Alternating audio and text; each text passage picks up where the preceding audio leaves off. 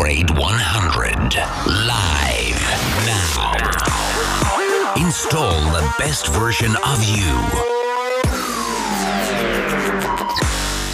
Bună seara, Dragoș Stanca este numele meu, suntem pe frecvențele Radio Guerilla. Ca de obicei, lunea după ora 19 începe UPGRADE 100 live, emisiunea noastră săptămânală de cultură digitală și tehnologie. Astăzi avem un meniu foarte interesant, motiv pentru care am simțit nevoia să-mi aduc alături și două ajutoare de nădejde. Să începem, zic!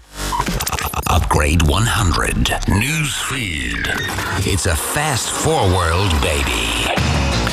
Mai exact le spun bună seara Smaranda Heroiu, colega mea simpatică și gata de acțiune. Sărută. Și tot în studioul Radio Guerilla, colegul meu Radu Puchiu. Salut, Radu!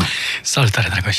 De ce ne-am adunat așa cu toții astăzi este că avem două materiale foarte interesante și speciale, materiale de care s-au ocupat cei doi colegi menționați, și anume Smaranda Heroiu a avut plăcerea să aibă un invitat important la formatul nostru IQ Digital Summit, pe care l-am avut la Timișoara, la Teatrul și Opera din localitate chiar luna aceasta.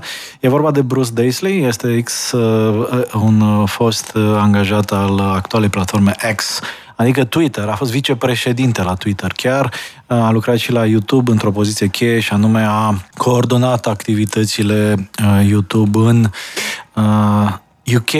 Este omul care a și scris câteva cărți cunoscute în industrie, The Joy of Work, Fortitude, de asemenea autor al cărții și podcastului ulterior a devenit foarte cunoscut, Eat, Sleep, Work, Repeat. Astăzi, împreună cu Smaranda, vom trece prin ideile principale pe care Bruce le-a expus la Timișoara și în interviul pe care l-a acordat Smarandei.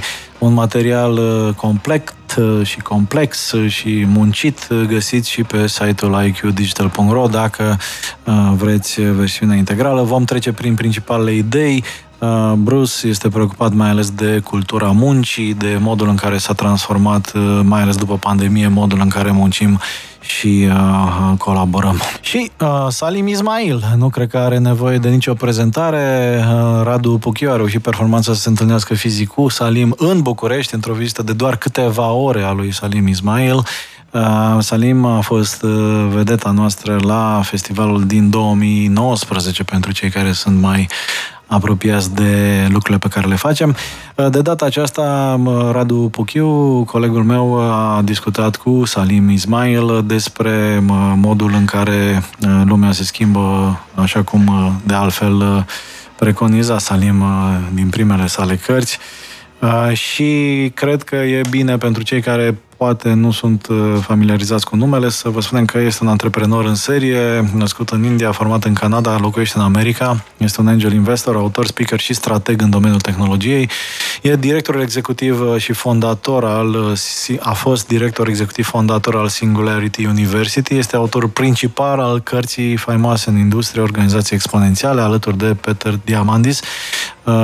În martie 2017 a fost numit și în bordul faimosului X-Prize, fundația care premiază cele mai îndrăznețe idei. E și un antreprenor de succes, are la activ fondarea mai multor companii tech, Confab, Prosub, Concept, Angstro, a fost achiziționată de Google în 2010, a condus de asemenea Brick House, un incubator intern pentru produse noi al Yahoo. Este autorul principal al bestsellerului internațional Organizații Exponențiale, cum spuneam, și fondatorul ExoWorks și OpenExO, unde ocupă poziția de președinte. Discuția lui Salim cu Radu a fost extrem de interesantă. Vom trece și prin ideile de acolo. Vom avea și fragmente, vă recomandăm și podcasturile integrale. Va fi interesant, zic eu, așa că nu plecați nicăieri. Focus, focus. Drop it like it's hot. Say what? Și hai să începem așa ușurel, ușurel cu prietenul nostru Bruce Daisley, a fost vicepreședinte Twitter, n-a fost dat afară de Elon Musk, ca să precizăm asta de la început, a plecat de mai de mult. Bruce a vorbit mult la Timișoara și cu sens și cu noimă despre schimbările pe care le experimentăm cu toții în relațiile noastre de muncă, fie că suntem angajați, fie că suntem angajatori, fie că suntem antreprenori, fie că suntem intraprenori. Cam ce ți-a atras atenția din ce a povestit Bruce, Smaranda? Bruce a fost foarte generos. A avut o prezentare de vreo 45 de minute și sunt destul de multe ideile care ar merita menționate, doar că înțeleg că timpul nu ne permite și aș începe cu o primă idee care cred că se poate traduce sau se poate transfera tuturor, indiferent de domeniu, și atunci, fiind general valabilă, cred că merită menționată la început. What can I learn? What can I learn today? Spune Bruce. Adică ce aș putea, în contextul în care ne trezim în fiecare zi, bombardați de tot felul de informații și de o anxietate ușor, ușor care ne cuprinde pe toți în ceea ce privește dezvoltările tehnologice și avansul inteligenței artificiale, și ceea ce ne propune Bruce este să fim deschiși, să învățăm câte ceva în fiecare zi, menționând ulterior în prezentare și faptul că există acel termen de neuroplasticitate a creierului care ne permite să fim receptivi și să învățăm ceva devenind sau perfecționându-ne în acel domeniu dacă suntem consecvenți. Hai să punem o definiție conceptului pe care îl menționează Bruce în fragmentul pe care l-am selectat, și anume acela de psychological safety. El menționează că unul dintre cele mai importante elemente ale funcționării unui angajat într-o companie este această siguranță psihologică, adică libertatea pe care o putem dobândi sau pe care angajatorul ne-o poate da de a greși. Libertatea de a ne exprima ideile liber, de a fi creativ cu riscul de a părea poate naiv sau cu riscul de a părea nepregătiți. Și atunci, corelând această informație studiată de o doamnă profesoară de la Harvard, el, practic, definește ceea ce în ultimii ani se pare că s-a corelat tot mai mult cu noțiunea de burnout, și anume această nesiguranță la locul de muncă, nesiguranța performanței la locul de muncă, generează stres, burnout și anxietate. Hai să vedem pe rând întâi povestea cu deschisul către nou și neprevăzut, și are și un exemplu interesant în prezentare legat de accidentul acela aviatic celebru în care un pilot a reușit să aterizeze pe apă. Să ascultăm ce spune Bruce. What can I learn today? What can I learn that's different? And so as a result, when this remarkable thing happened, when the plane hit the birds, He'd always thought different things. He'd always thought how he could learn. Now look, that's relevant. If any of us are trying to interpret this confusing environment we're in right now, starting with the question, what can we learn today, is really vital. De ce este important să fim tot timpul deschiși la situații neprevăzute? Practic, Bruce încearcă să ne familiarizeze cu ideea că orice provocare e de fapt o oportunitate să devenim mai buni, pentru că pilotul făcea, aceeași rutină în fiecare zi, dar într-o zi rutina a fost întreruptă major, adică acel stol de păsări poate fi privit și într-un mod metaforic, exact cum ne-a lovit pe noi în freză pandemia, a lovit motorul, da. Metaforic vorbind, asta ni s-a cam întâmplat și noi, am fost loviți de un stol de păsări în motoare și a trebuit să ne readaptăm foarte repede. Da, el dezvoltă într-un mod foarte plastic un concept care există în neuroștiințe și care spune că, în ciuda rutinei și a muncii, poate uneori redundante, pe care o facem zilnic, mereu este loc de îmbunătățit, și atâta timp cât încercăm să ducem orice activitate pe care o desfășurăm puțin mai departe, există șansa ca într-o zi această curiozitate sau această dorință de inovație să ne servească într-un mod surprinzător. Bun, legat de modul în care ne adaptăm și reușim să învățăm, iarăși o idee interesantă, zic, pe care merită să o ascultăm, ai și menționat-o în trecerea anterior. Understanding how our brains work is a really critical component. And I think this is a vital consideration. Work can be so overwhelming for us. The more we think about how knowledge work takes place, the better. And I'll give you an example of this, because knowledge work broadly, if we are going to be more effective than AI, we need to understand how we have our best ideas. All of us who do knowledge work are presented with the task of how can we do what we're doing today better than how we did it last year? And that's whether we choose to call it creativity or not. That's creativity. Bun, pe de altă parte, creierul este și asaltat din toate părțile de informații noi în permanență, ca un fel de notificări, nu? Și din cauza asta, spune Bruce și probează cu diverse studii, creativitatea noastră este foarte, foarte scăzută, nu? Este scăzută și, uite, o să vin eu cu niște date suplimentare. Avem un soi de, sau suferim un soi de bombardament zilnic de vreo 70.000 de gânduri pe zi și ne confruntăm cu situații în care trebuie să luăm decizii aproape la secundă. Se estimează că un om normal ia aproximativ 35.000 de decizii pe zi. Și aici sunt niște cifre extrem de șocante pentru cei care nu sunt în domeniu. Am citit un articol și am rămas surprinsă să aflu că o decizie motrică, adică decizia, de exemplu, de a mă ridica eu acum de pe scaun, o ia un om între 7 și 10 secunde, pe când o decizie abstractă o ia în 4 secunde. Sau 4 secunde durează până ca o decizie abstractă să devină conștientă. Practic tot ceea ce vorbim noi astăzi este o decizie.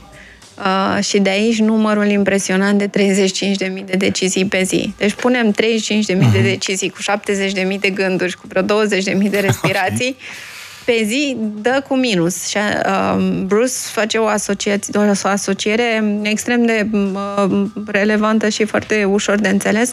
Să ne imaginăm creierul precum bateria unui telefon.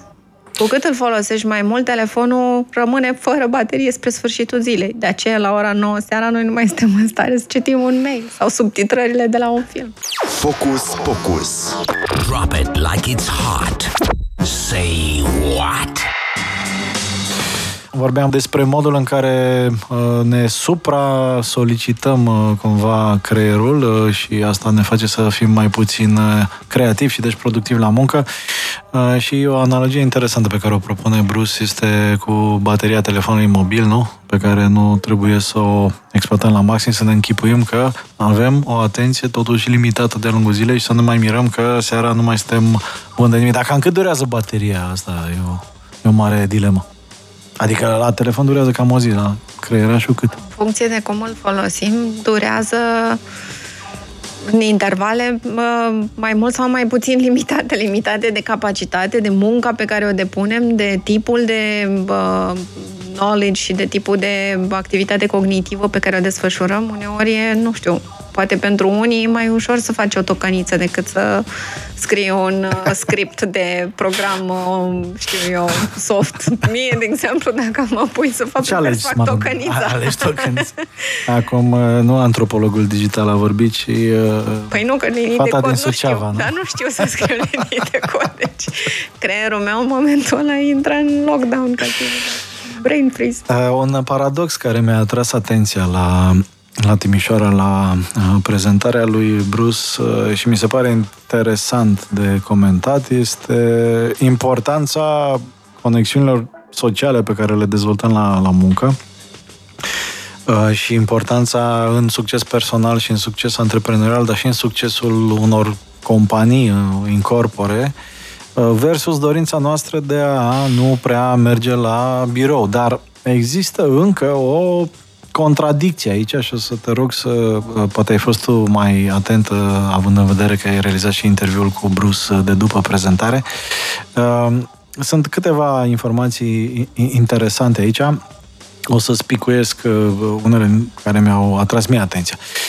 De exemplu, 14% dintre angajați, conform studiilor citate în materialul pe care îl găsiți pe IQdigital.ro, 14% ar accepta să fie plătiți mai puțin, dar să nu meargă fizic la serviciu. Deci, practic, invers, aplicând această logică, ar rezulta că oamenii eventual ar putea renunța la luxul de a lucra doar de acasă dacă li s-ar mări salariile cu cel puțin 14%, dacă nu mai mult, că există un preț pentru orice. La fel, cumva amuzant și interesant vis-a-vis de natura umană, 87% dintre angajați se declară productivi acasă, doar 12% dintre șefi sunt de acord că așa e. În schimb, asta mi-a plăcut foarte mult ca virgulă, deci practic angajații sunt foarte siguri că sunt productivi acasă, șefii sunt foarte siguri că angajații nu sunt productivi acasă, dar interesant e că atunci când un angajat este întrebat dacă un alt coleg de-al lui este productiv de acasă, se manifestă sindromul șefului. Adică colegii între ei spun că nu, eu sunt productiv, dar ăștia alții. Aici nu dau seama dacă are, legătură cu pandemia sau are legătură mai degrabă cu modul în care oamenii nu sunt neapărat grozavi, în general. Și cu toate astea ducem dorul colegilor de la birou. Bun, da, serios vorbind, paradoxul ăsta pare cumva nerezolvabil. Adică vrem muncă de acasă, dar vrem și să evoluăm profesional înconjurându-ne de colegi și prieteni la birou. Cred că e o chestiune de echilibru la urma urmei. Înțeleg că sunt studii din ultimii 2-3 ani care au dezvăluit că dorința de a merge la birou nu e neapărat împărtășită de absolut tot publicul. Vorbim doar de anumite segmente de populație și cred că asta se poate ilustra perfect dacă stăm să ne gândim cine ce are pe acasă. Înțeleg că segmentul 35 plus este mai reticent în a merge la birou 5 zile pe săptămână, comparativ cu segmentul 20 plus. Adică milenialii, pentru că sunt la vârsta la care mai au copii, pisoi, căței și așa mai departe, plante, preferă să stea acasă și să se consideră mai productivi de acasă, pe când genzierii și ceilalți după ei preferă să meargă la birou și nu doar datorită schimbului de idei, ci și datorită mentoratului, pentru că proximitatea cu șefii, cu colegii mai în vârstă, le asigură mai multă siguranță din punct de vedere profesional. Aici e un punct de vedere pe care l-am regăsit și în mai multe podcasturi de ale lui Scott Galloway, Prof. G, și cred că e corect, adică e o situație cu care omenirea în etapa asta a dezvoltării noastre nu s-a mai întâlnit, adică de unde și-au modele cei din generațiile mai noi, celebrele mentorate, nu se pot face prin Zoom. Adică e dificil să crești, de fapt, profesional, neavând, colegi mai în vârstă de la care să furi meserie pe românește. E puțin mai greu în spațiul digital și de aici și discuțiile. Mai dăm un fragment din prezentarea lui Bruce Daisley, povestim puțin de ideile pe care le-a expus el la IQ Digital Summit Timișoara by UPGRADE 100, după care trecem ușor și spre interviul realizat de Radu Puchiu cu celebrul Salim Ismail. Like, comment, share, fight. UPGRADE 100 News Feed. It's a fast forward baby. Îndreptându-ne ușor către finalul secțiunii dedicate lui Bruce, Smaranda, ce ar mai fi de adăugat și ce ar mai fi de subliniat, poate de mai arăta câteva lucruri interesante? Pe lângă recomandarea de a încerca să folosim AI-ul zilnic, cred că ar mai merita menționată abordarea lui Bruce în ceea ce privește voluntariatul, în ceea ce privește spike-ul de dopamină pe care o oferă activitățile voluntare pe care noi le-am putea face și pentru care pentru mulți reprezintă aproape un bonus la salariu. Interesant că am remarcat în discursul lui Bruce și în dialogul pe care l-ai avut apoi cu el, ambele sunt pe IQdigital.ro, dacă doriți să vedeți și varianta video completă și fără comentariile noastre, poate nu tot timpul inspirate. Această idee că, de fapt, se învârte în jurul ideii că în acest buchet al satisfacțiilor unui om cu care lucrăm, ca să nu zicem neapărat angajat, se adună multe alte elemente în afara salariului și cred că ăsta e un lucru important de subliniat. Și în acest sens, Bruce aduce acest exemplu al, de exemplu, proiectelor derulate în voluntariat sau al capacității de a avea o relație foarte faină la muncă, nu? Hai să ascultăm fragmentul și să ne întoarcem apoi cu concluzii, comentarii și poate zăbovim puțin și la sfaturile lui vis-a-vis de cum să integrăm AI-ul în viața noastră. Deci, Bruce Daisley. Health is far more dependent than we ever imagined on our social connections.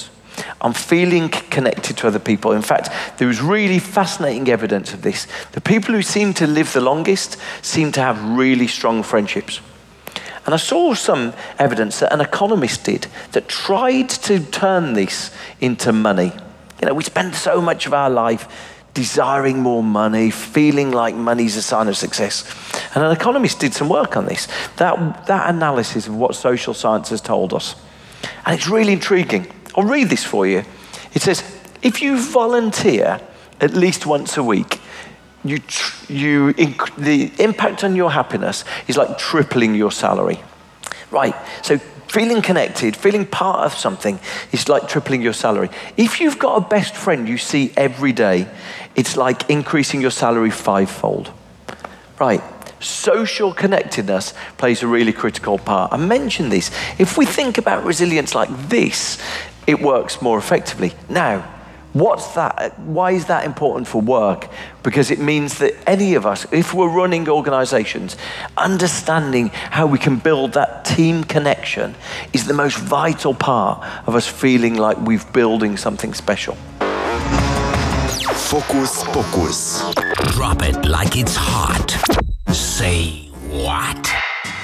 Așadar, importanța conexiunilor la locul de muncă și a avea un prieten și a face acțiuni voluntare, că astea sunt lucruri oarecum evidente, dar nu evidente, pentru că nu doar banii contează, satisfacția profesională, împlinirea, sensul, sunt lucruri importante. Smaranda. Mă gândeam chiar în clipa asta în care îl ascultam din nou pe Bruce la economia fericirii cu care mă cam lupt de vreo 2 ani de zile să tot îi dau de cap pe conceptul de antropologie digitală pe care l-am studiat. Economia fericirii spune că în primul rând suntem mai săraci când suntem singuri și în al doilea rând spune că suntem mai predispuși la boală atunci când suntem singuri, ceea ce spune și Bruce cumva. Este vorba și despre sănătatea individuală, dar este vorba și despre sănătatea companiei.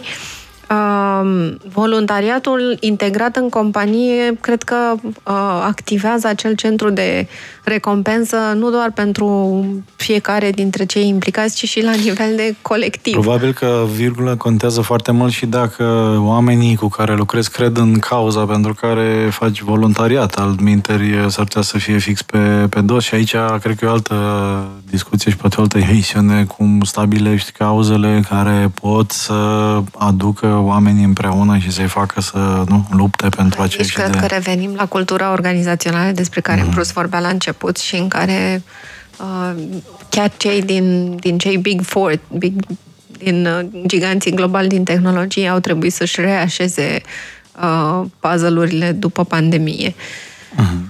Pentru că din punctul de vedere al culturii organizaționale, ei într-adevăr promovau un mediu și un loc de muncă extrem de distractiv cu foarte multe cu un platou foarte variat de oportunități și de activități extracurriculare, dar de fapt lucrurile nu stăteau chiar așa.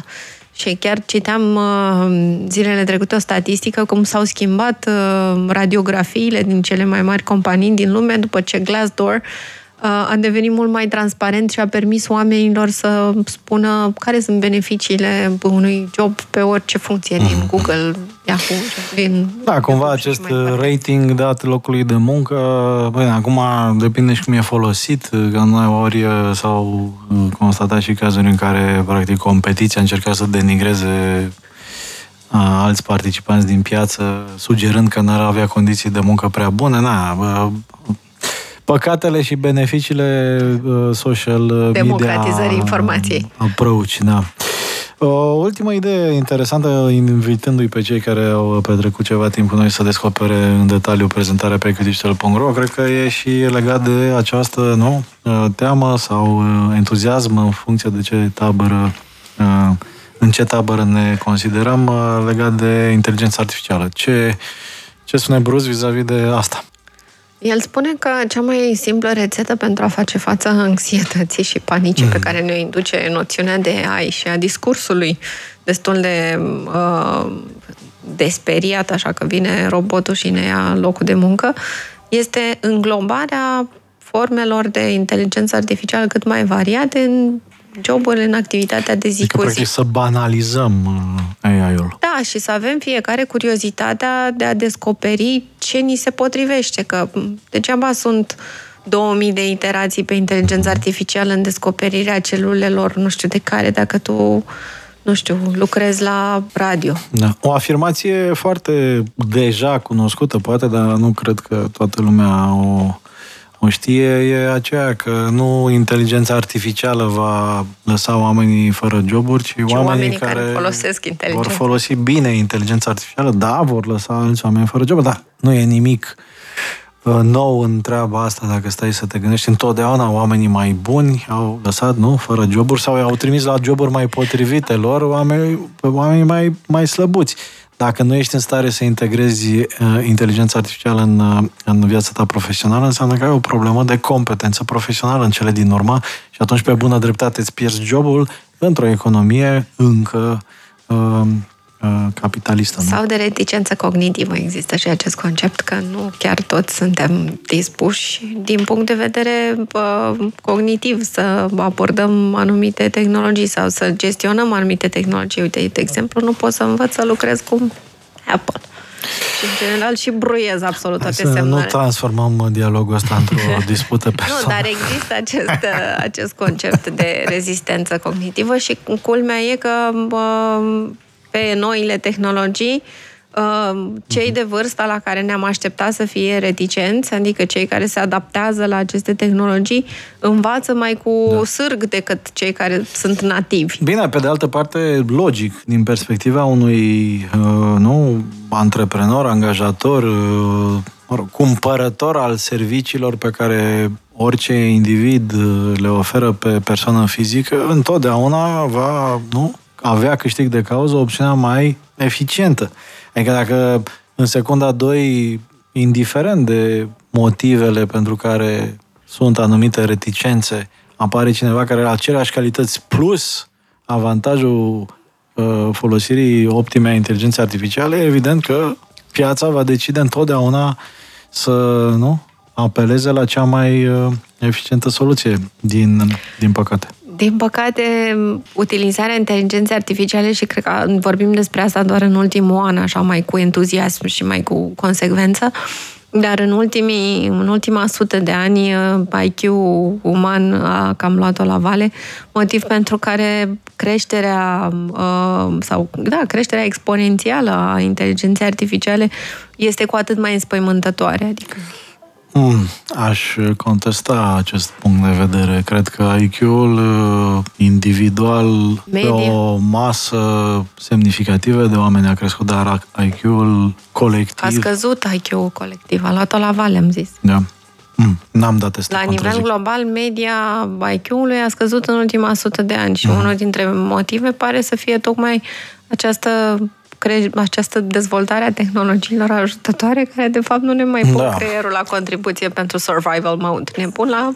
Da, e posibil, sau poate modul în care măsurăm IQ nu mai este actual și aliniat cu modul în care s-a dezvoltat tehnologia, că s-ar putea ca și abilitatea de a folosi tehnologia să fie importantă în măsurarea mai actuală a unui IQ relevant în noul context. Să ascultăm pe Bruce Daisley, apoi concluzii și trecem la Salim Ismail. I think any of us who have played with AI knows that it presents a real disruption. The real fascinating thing for me right now is that every organisation I meet, I say to them, what's your perspective on AI? And most of them say, we're too busy, really. We've not done a lot on it. And so I love the organizations I meet that say, we're just going to try small uses of AI on a daily basis. Mm-hmm. So I met one retail store, one furniture store, and they said, we've told all of the people in the marketing department, the product department, we've told all of them to use AI every day. So if they're asking people to do a buyer's guide for buying curtains, then the first thing they should do is they should use AI to use it, to do it. And what I love is that probably what we're going to do is experiment much more and use it more quickly. UPGRADE 100 live now. Install the best version of you. Bun, Radu, hai să povestim puțin și de prietenul Salim Ismail. Ca de obicei, ideile lui sunt pe alocuri mai mult decât curajoase, predicțiile sunt intrigante. Cam despre ce ați vorbit în mare, în mic, podcastul e deja disponibil pe Spotify și toate platformele audio, în canalele UPGRADE 100. În primul rând, doream foarte mult interviul ăsta și a venit într-o zi în care am moderat 3 sesiuni la 3 evenimente diferite și invitația, când mi-ai spus dacă pot să-l intervievez, era puțin complicat logistic, dar chiar nu puteam să refuz și a fost foarte bine. Unul, pentru că îl prins foarte greu și doi, pentru că o discuție față în față pe niște teme de interes, cred că e ceva ce trebuie să... și e bine că prindem. Temele sunt legate de avansul tehnologic, evident, este și un moment de, hai să zic, review al primelor previziuni făcute acum 9 ani de către Salim Ismail și a rețetei pe care o menționa atunci, dar și m-am uitat foarte mult în dialog despre impactul nu neapărat în zona companiilor, se știe teoria din carte, cât mai ales asupra societății și ce putem învăța din lucrurile astea și cum vede viitorul. M-a lăsat cu niște lucruri de final foarte interesante, le dezbatem imediat. Hai să vedem un scurt fragment pentru început în care discutați despre ce e nou în abordarea cărții, nu? So the top 10 versus the bottom 10. In the Fortune 100 over 7 years. The top 10 beat the bottom 10 by like 3 times on revenue growth, 6 times on profitability. This is times, right? Return on equity is 11 times higher. But shareholder returns, compound annual growth rate, the top 10 beat the bottom 10 by 40 times. 40, not 40%, 40 times over 7 years. And you're like, that can't be done. That can't be right. We had to like triple check the numbers, but it's there. It's public data. So we should have created an investment fund. Salim Ismail în dialog cu Radu Puchiu, vorbind despre cât de bine funcționează metoda prezentată în prima parte a cărții. Acum vorbim de a doua parte a cărții.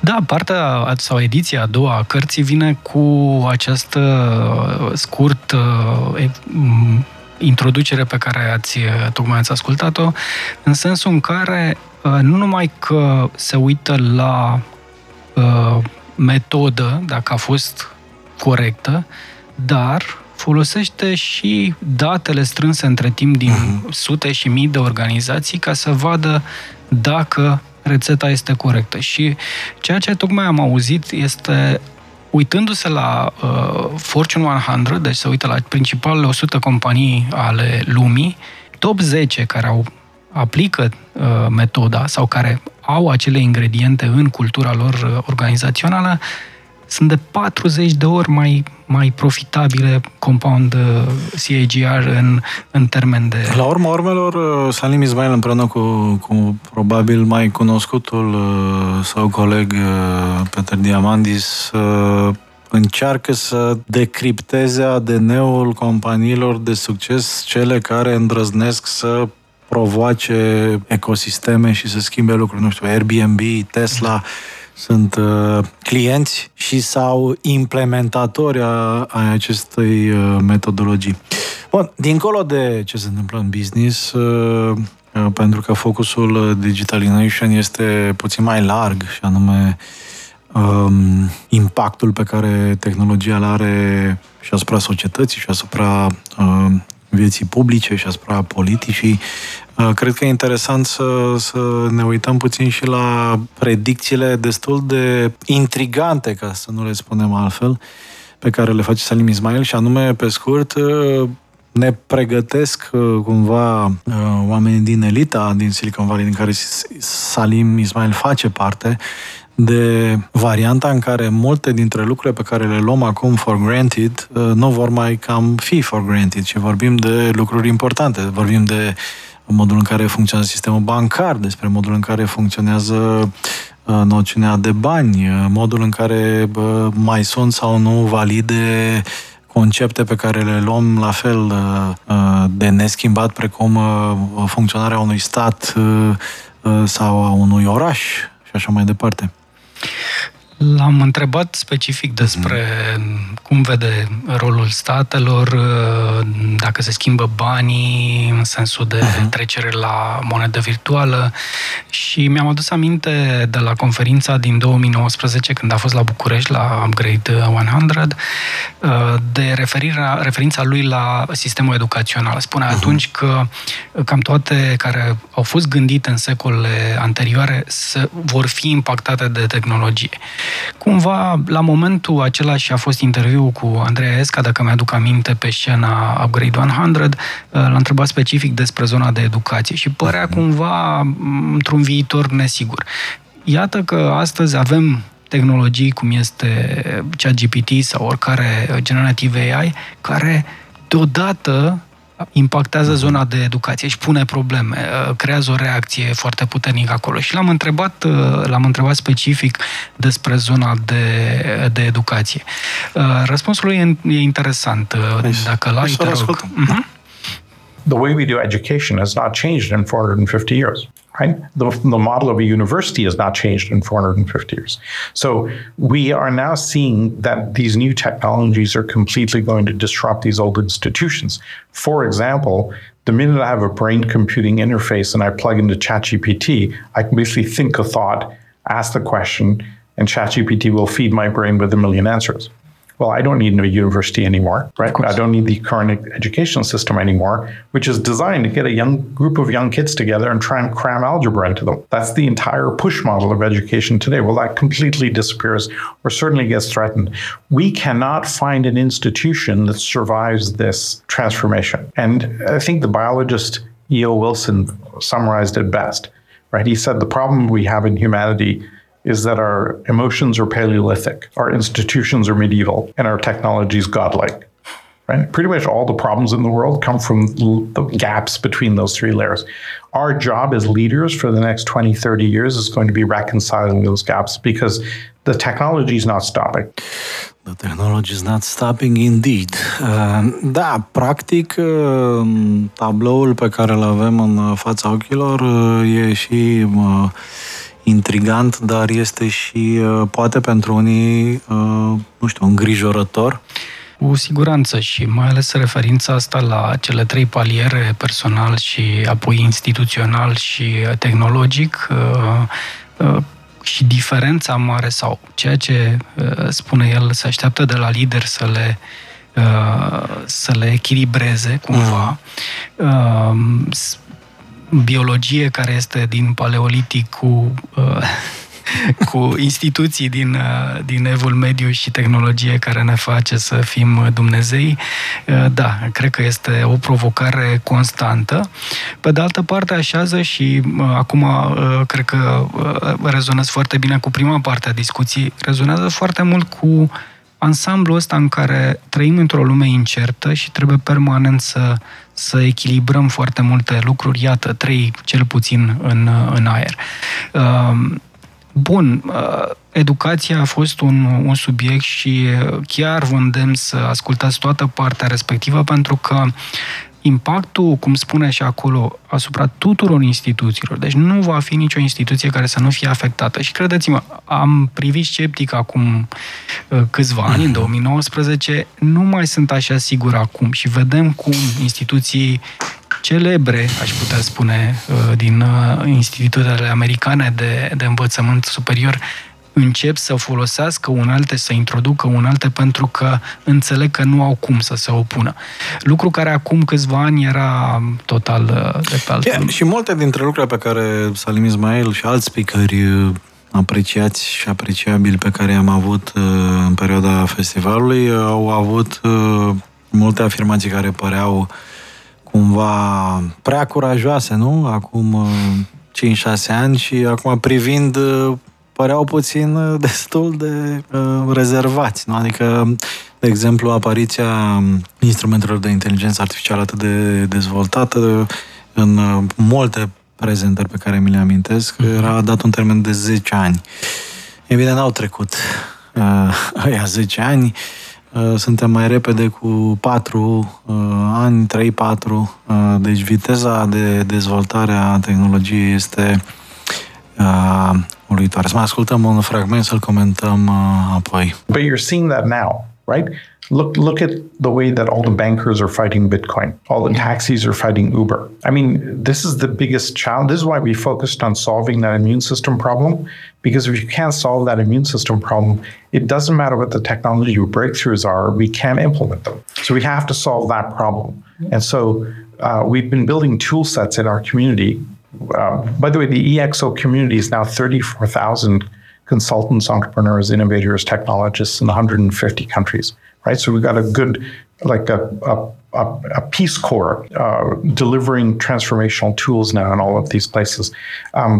We absolutely have to figure that problem out. And if we don't, we have existential threat because that tension is growing wider and wider. And you can see this. I mean, we live in a world of abundance, and you've got the Middle East fighting over 20 square miles of land. It's the stupidest thing ever. Radu. Sunt două lucruri care trebuie reținute. Unul, că și pe care se concentrează rețeta, dacă vreți, a organizațiilor exponențiale. Una este pe rezistența la schimbare, la acest immune system la care face referire Salim Ismail și în partea cealaltă modelul de a gândi într-o epocă a abundenței, în care ai resurse la dispoziție, ai tehnologii și le poți accesa într-un mod mult mai creativ decât anterior. Chiar la începutul interviului, încă o dată vi-l recomand, face referire la acest model că se transformă dintr-o fizicalitate a business-ului într-o zonă pur virtuală. Deci dacă până acum mai aveam o reprezentare fizică a livrabilelor, ne mutăm din ce în ce mai mult în zona virtuală. Și lucrul ăsta face ca să existe o reacție. Eu l-am întrebat dacă va exista o mișcare antitech și consideră că este cumva inevitabilă, dar că această mișcare, dacă nu o rezolvăm, dacă nu o adresăm, acest sistem imunitar de care făceau vorbire, e o amenințare existențială, spune el, și dă exemplu conflictului din Middle East și nu numai, tocmai din perspectiva în care am putea să trăim într-o epocă a abundenței și avem tehnologiile să facem asta, dar iată, ne batem pe o bucățică de... Salim Ismail este și, din tot ce spune, un susținător al ideii democratizării tehnologiei și al democratizării repartiției resurselor, pentru că multe dintre problemele pe care le vedem azi în lume sunt legate și de inechitatea repartiției resurselor și, mă rog, pomenește destul de des tehnologii de tip blockchain care ar putea prin această digitalizare a încrederii să redistribuie o bună parte din avuție și să ridice puțin nivelul general de trai și astfel să diminueze sau să dezamorseze multe dintre conflictele existente. Pe de altă parte, mișcarea antitech cred că se simte deja, noi o simțim la postările UPGRADE 100, adică, sincer, nivelul de comentarii negative care apar la aproape orice postare ține de, în special, digitalizarea statului în ciclul Digitalination pe care îl realizăm împreună, Radu, dar nu numai. Vedem din ce în ce, în ce mai mulți oameni care se opun, care consideră asta fi ceva rău. Pe de altă parte, ca să spunem lucruri pe nume și să încercăm să fim echilibrați, cred că cei care intră în această mișcare anti-tehnologie sunt de două categorii foarte mari. Unii sunt cei care se tem pentru că nu înțeleg și, mă rog, cumva reflexul nostru, apropo de creierul din paleolitic, este să ne apărăm de necunoscut, să respingem noul, să încercăm să revenim în zona de confort, nu? Înainte era mai bine și așa mai departe. Pe de altă parte, mai este o minoritate pe care o consider destul de nedreptățită / într-o poziție de ingrată, care are lucruri legitime de criticat vis-a-vis de ce se întâmplă în zona Big Tech. Eu, de exemplu, mă recunosc în zona asta, pentru că atunci când critic modul în care social media a impactat total nefast modul în care ne informăm, pot să sun un pic, nu, anti-tech sau conspiraționist, dar cred că, cumva, ca orice în viață, trebuie să păstrăm măsura și nuanțele, adică poți să fii critic constructiv și argumentat, sau poți să critici ampixo, cum s-ar zice, ampixelul. Da, l-am întrebat despre AI și chiar la asta făcea referire, în sensul în care evident că ne creăm anticorpii pe măsură ce lucrurile o iau razna, ca să zic așa. Adică cele două reacții sunt normale, pe de-o parte, adică de a bloca pentru că nu înțeleg, nu știu ce e acolo, iar cei care înțeleg pot să fie critici, dar tocmai din perspectiva de a așeza, poate, corect sau în niște limite corecte, etice, aceste lucruri. L-am întrebat despre asta și dintr-o nuanță puțin diferită. De ce o știre negativă la adresa chiar unei tehnologii este mai adânc percepută decât tot binele pe care îl face acea tehnologie? Are un răspuns interesant. Hai să le luăm pe rând, că într-adevăr le-am remarcat și eu bucățile astea, mă bucur că le-ai selectat, pentru că practic, în una dintre ele vorbim despre lupta asta, nu? Aproape din totdeauna, nu? Între bine și rău, și discuția vis-a-vis de câți oameni buni în principiu sunt și câți oameni răi în principiu există. Aici sunt foarte multe studii care arată că cele două sunt legate, într-adevăr, pentru că percepția noastră asupra răului este că răul este mult, mult mai prezent și mai puternic și mai mult mai solid, ca să zic așa, decât este el de fapt. Asta și pentru că, din punct de vedere al creierului nostru cu probleme din paleolitic, suntem programați astfel, pentru că dacă n-am fi fost programați astfel, am fi avut probleme existențiale, nu la figura, ci la propriu, că ne-ar fi mâncat tigru, nu? Din tufiș. Un tigru, exact. În tufiș, e o veste proastă care te poate costa viața, pe când un iepuraș simpatic în tufiș este o chestie pe care, dacă o ratezi, asta e, ai ratat-o. Și atunci, da, e explicabil de ce reținem doar chestiile nasoale și, de asemenea, este explicabil de ce credem că acum, odată cu AI-ul, vine sfârșitul lumii, pentru că oamenii răi, nu, vor avea AI-ul la dispoziție. Hai să vedem ce spune Salim vis-a-vis de spaima asta noastră. People freak out about a bad actor using AI, right? And we forget we've been living this on the internet for 20 years now. On the internet, you have people trying to spam you and fish you and attack you and do cyber attacks and steal your money, etc. for 20 years. Okay? And it's an arms race. Somebody will develop a new virus or a new phishing attack, and then our antivirus products respond. Bitdefender here is a great example here of a company doing that. And you're always behind, but you're not that far behind, right? So somebody develops a new attack vector, and you figure out a way of figuring it out. And if you remember, over the history of the internet, every 2-3 years, we throw up our hands going, oh my God, email spam, email is dead. or the internet phishing, oh my God, e-commerce is dead, right? And yet we keep figuring it out. I think the same thing will happen with AI, because as bad actor might say, and let me use AI to do something bad, the good actor can say, I'm going to use AI to defend. Deci, practic, vorbim de bătaia dintre băieții buni și băieții răi, doar că va fi foarte amuzant, interesant să vedem care dintre ei se va mișca mai repede și dacă, într-adevăr, nu știu, în condițiile în care există inteligența artificială, contează că sunt mult mai mulți oameni buni decât răi.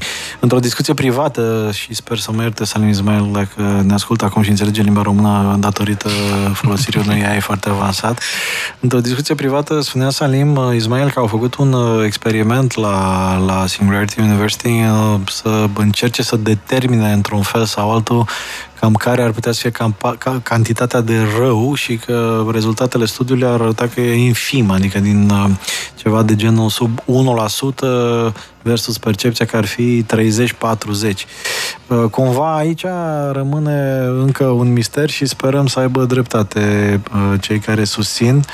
We need a totally different form of leadership. Pe bună dreptate. Tot vrea Salim să mai zică ceva, îl opresc acum. Poți să. Și aici explicăm, nu, partea de legată de modul în care exemplele pozitive versus cele negative. Exact. Se legă de ideea de mai devreme, tocmai că, pe de-o parte, ne dezvoltăm anticorpi, antiviruși, anti-spam și așa mai departe, ca un răspuns, deci este o luptă permanentă. Pe de altă parte, spune și el, și cum spuneai și mai devreme, că percepția asupra, eu știu, impactului negativ este mai mare decât este în mod real ea. Asta nu ne, eu știu, elimină ideea de a acționa în niște, cum spuneai la început, în a îngrădi anumite lucruri care nu sunt sub un control, dar mi-a plăcut abordarea lui vis-a-vis de ce formă de leadership ar fi necesar. Yeah, hai să vedem. We need a totally different form of leadership going forward, and this is where the big bifurcation will come between EXOs or old style of doing business. Because the future will be either when we talk about the exponential, really we're talking about how flexible, adaptable, scalable is your organization, right? As the external world becomes more volatile, your ability to adapt will drive market value, and that Fortune 100 result shows that clearly. So essentially now all of the architectures that we have for how we run ourselves, companies, institutions, et cetera, all need to operate around this very a highly fluid, adaptable environment where you can change the world on a dime, everything around the world. Upgrade 100. 100% knowledge. Zero bullshit. Pe finalul discuției, Salim a emis o afirmație destul de grea. O să vreau să o ascultăm și apoi să o comentăm.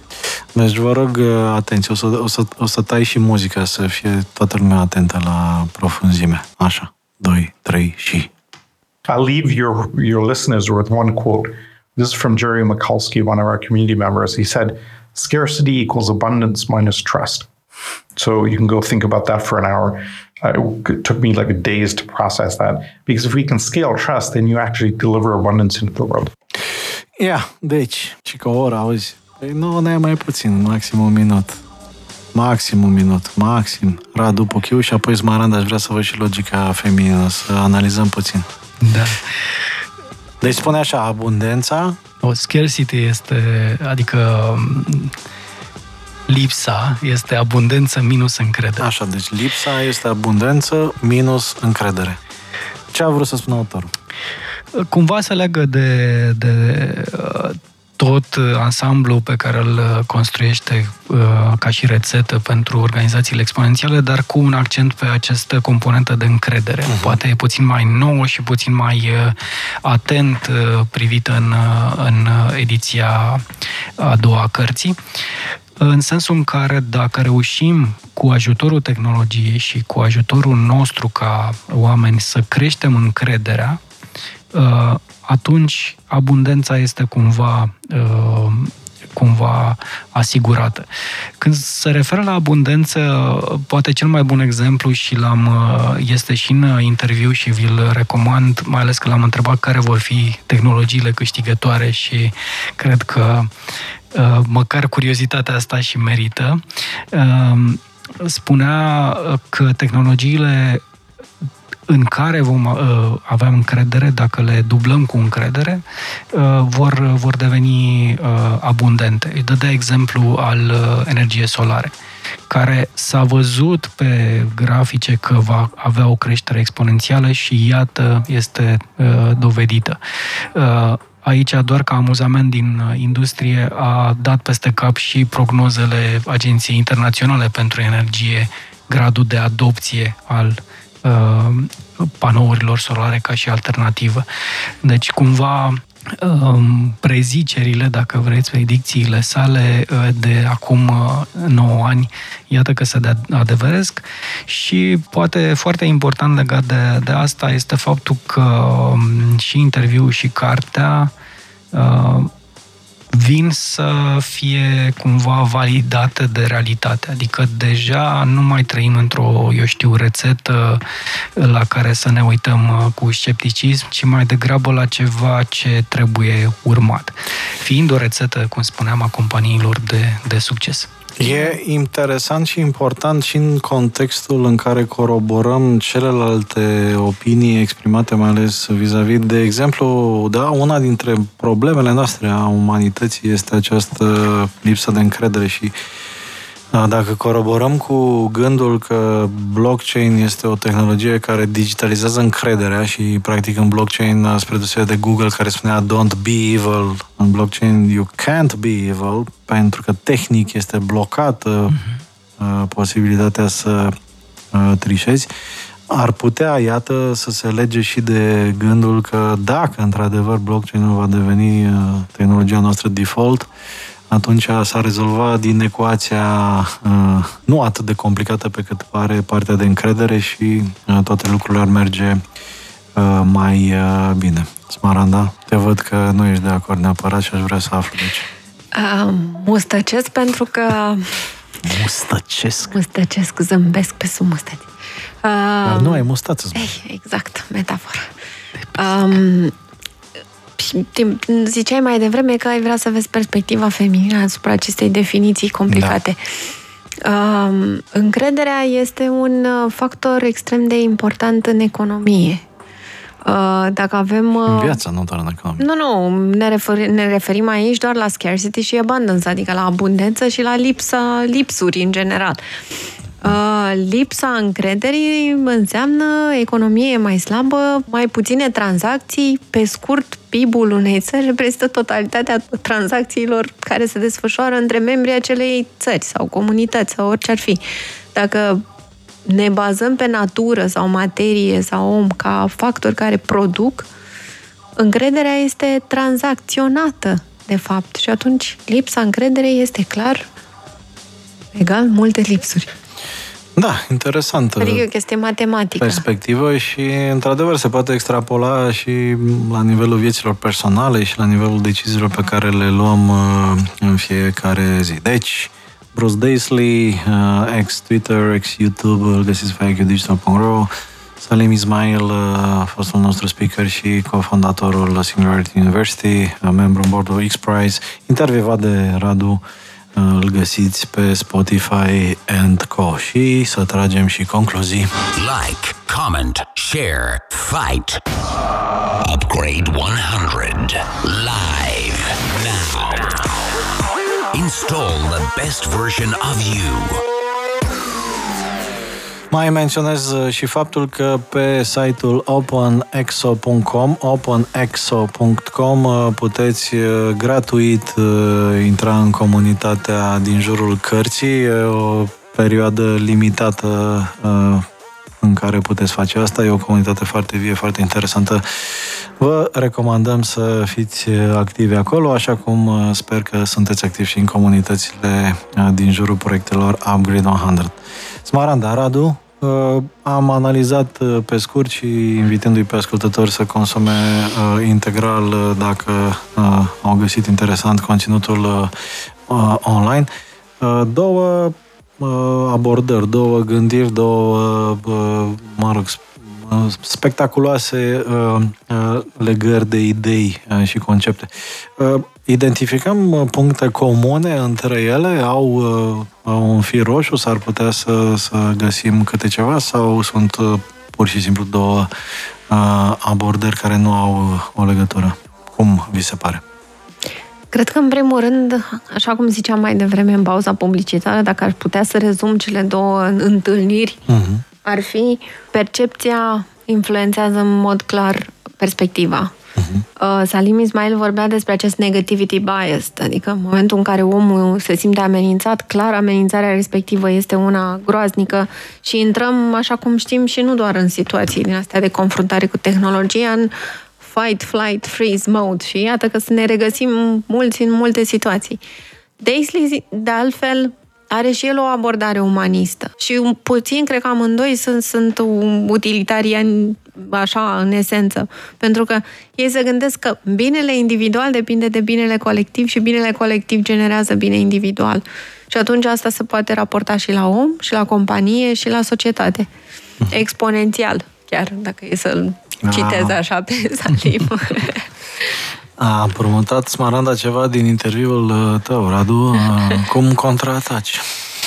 Nu contraatac, cumva completez. Ce mi se pare cumva un punct comun este practic reacția la volatilitatea mediului în care trăim și în care vom trăi probabil de acum încolo.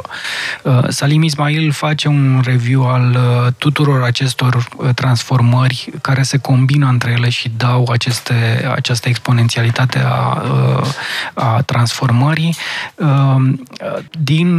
El spune că sunt 20 de momente de tip Gutenberg în același timp.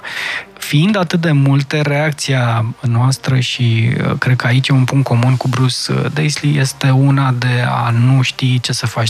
Sunt foarte multe decizii, sunt foarte multe informații cu care ești bombardat și ar trebui să te adaptezi permanent acestor lucruri. Reamintesc cele trei leere: creierul, paleoliticul, instituțiile medievale și tehnologie godlike, ca și cum am fi Dumnezei. Cred că reacția la care făcea referire și Bruce Daisley și rețeta pe care el o propune sunt interesante cumva din ambele perspective. Unul se uită mai mult la o rețetă de succes în afaceri, altul la o rețetă de succes mai degrabă ca reacție la nivel personal. Cred că cele două combinate dau un tot interesant. Practic avem mai multe layere acum. Avem nivelul personal al resursei umane via Bruce Daisley, avem nivelul opus, cumva aspirațional, care ține cont mai degrabă de tendințele generale și de business, de evoluția capitalismului la Salim Ismail și, ca să complicăm puțin ecuația, între layerul uman și layerul antreprenorial și corporatist și aspirațional, acum se adaugă cel dirijat de inteligența artificială, care pune cumva presiune pe ambele părți, și pe oameni care trebuie să devină mai buni și să-și poate instruiască, crească și cultive asistenței AI, exact la fel cum astăzi facem poate cu copiii noștri, nu? Ar trebui să începem să ne antrenăm copiloții AI care să ne ajute să nu devenim irelevanți în job. Pe de altă parte, marile companii sau micile companii sau viitoarele mari companii care acum sunt startup-uri se uită cu atenție și îngrijorare, să cităm din clasici, în toate părțile și încearcă să înțeleagă ce va urma. Iar ce va urma este specialitatea casei la noi. De aceea există conceptul upgrade to 100% of your potential, upgrade 100. Încercăm să devenim, cu sau fără ajutorul mașinilor, cea mai bună versiune a noastră, așa, și pentru satisfacția personală și pentru succes în orice facem. Aceste lucruri fiind spuse, cu atâta înțelepciune de seară, de luni seară, eu vă mulțumesc pentru timp și pentru atenție noastră, celor care ne-ați ascultat. Vă mulțumesc și vouă pentru energie și idei și mai ales pentru materialele exclusive pe care le-ați reușit, Smaranda Heroiu și Radu Puchiu. Mulțumim, Dragoș, pentru invitație. Trebuie să mulțumim. Dacă nu ne înlocuia cu unei ai, Radu, ești conștient, da? Să spunem la revedere celor care ne-au ascultat. La revedere, cei care ne-ați ascultat. Vă așteptăm alături de produsele noastre editoriale în toate formele lor, evenimente, podcasturi, articole și, iată, emisiuni radio. Eu sunt Dragoș Stanca. Bye, bye! UPGRADE 100. Shutting down the system.